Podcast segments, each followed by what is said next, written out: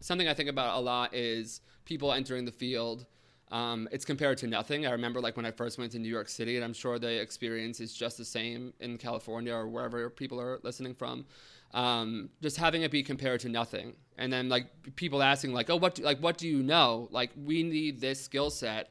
Like what do you know?" And what you know is like next to nothing and then you kind of have to have that it's so cliche and overly used but that fake it till you make it thing you know that's something that's real and i think that this the whole like faking it till you make it implies that you're kind of just like getting by whereas i encourage like no like look stupid but have people like laugh and then show you and then you'll know and then you can grow from that mm-hmm. point i think the part that i like about fake it till you make it is that you should raise your hand and try for things even if you don't think you know you have um, you've like you're perfect for for that opportunity right mm-hmm. it's like you know you, you you take some risks put yourself out there a little bit more but the part that i th- i don't like is i think it you don't need to necessarily pretend um, oftentimes you'll learn a lot more if uh, you just ask questions and you don't pretend like you know what the answer is if you don't because i actually think humans are pretty good at sniffing out uh, oh, you know yeah.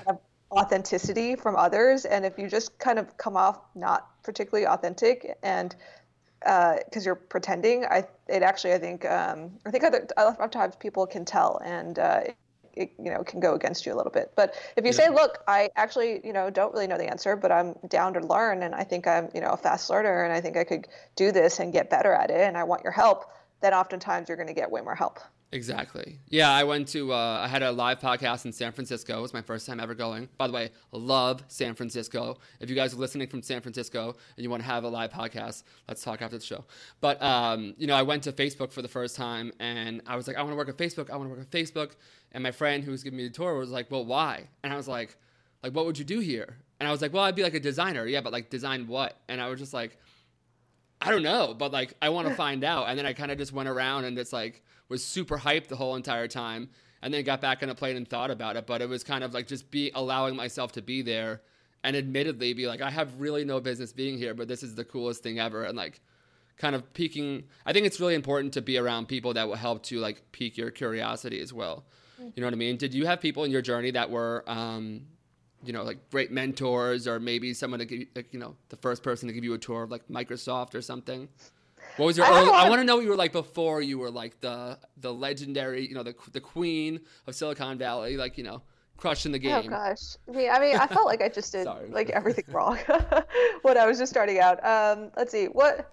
Well, let's. Uh, okay, you so you were scared to show up to work every day. I don't believe I this. Was, I'm trying to. I totally was scared to show up to work every day. That's crazy. I totally just felt in over my head for like years. You know, like really years. Like honestly, past the point in which even, you know, I, I think like like I'd like been doing like the job for like seven years, and you were just like, I don't. Yeah, I was already leading teams at Facebook, and I still felt like I didn't know what I was doing. You know, um, That's uh, on most days, or I still felt like you know, kind of really nervous about uh, about like you know very common things like running a meeting or you know interviewing a particular candidate. So you know all these things just get easier with practice. And right. i think that's basically the um, i think the story of you know working at a startup or any startup or, or especially a very fast growing startup is that you're just going to be doing things that you've never done before. And you're probably going to feel really uncomfortable and you're probably you know going to feel like out of your element and maybe you're not prepared and you're definitely going to think that you're not the best person to do this, right. which is probably true because there are probably people who can do that particular thing that you're doing far better. But the thing is, it doesn't matter. Like all of those narratives don't matter. Like those people aren't in your role. Like you're the one in your role. So right. you know, go and make the most of it, and go and figure out. Yeah, you have to be there and like be in yeah. the meeting. Yeah. Exactly. like go and figure out how to get better, right? And you know, don't pretend like you're great if you aren't, because if you aren't, then you aren't. That's okay. But tell yourself, hey, I'm not great yet, but through practice and through me working hard and trying, I will get better. And every time I do this, you know, is another way, it's like another step on the path towards like getting better. And that's true for like literally anything. You know, I used yeah. to be, frankly, really, really terrified of speaking in public uh, you know, doing this podcast, I could tell you that, you know, seven years ago, this would have been like horrifying for really? me. You know, really, really yeah, some people are really nervous when I interview them. I'm, I'm, I, I have to, a lot of times, the first 15 minutes is just putting people at ease.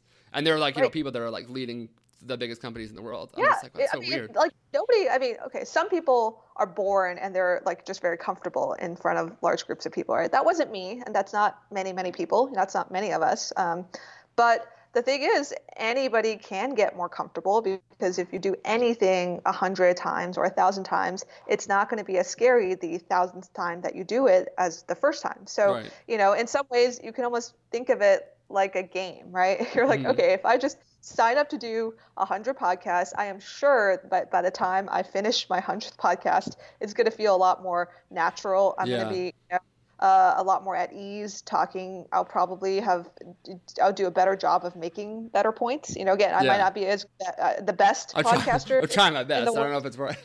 right? But you know, you probably feel the same way having like I'm much better now for sure. If you so could, if you could believe that, I feel like I'm actually a far better communicator now.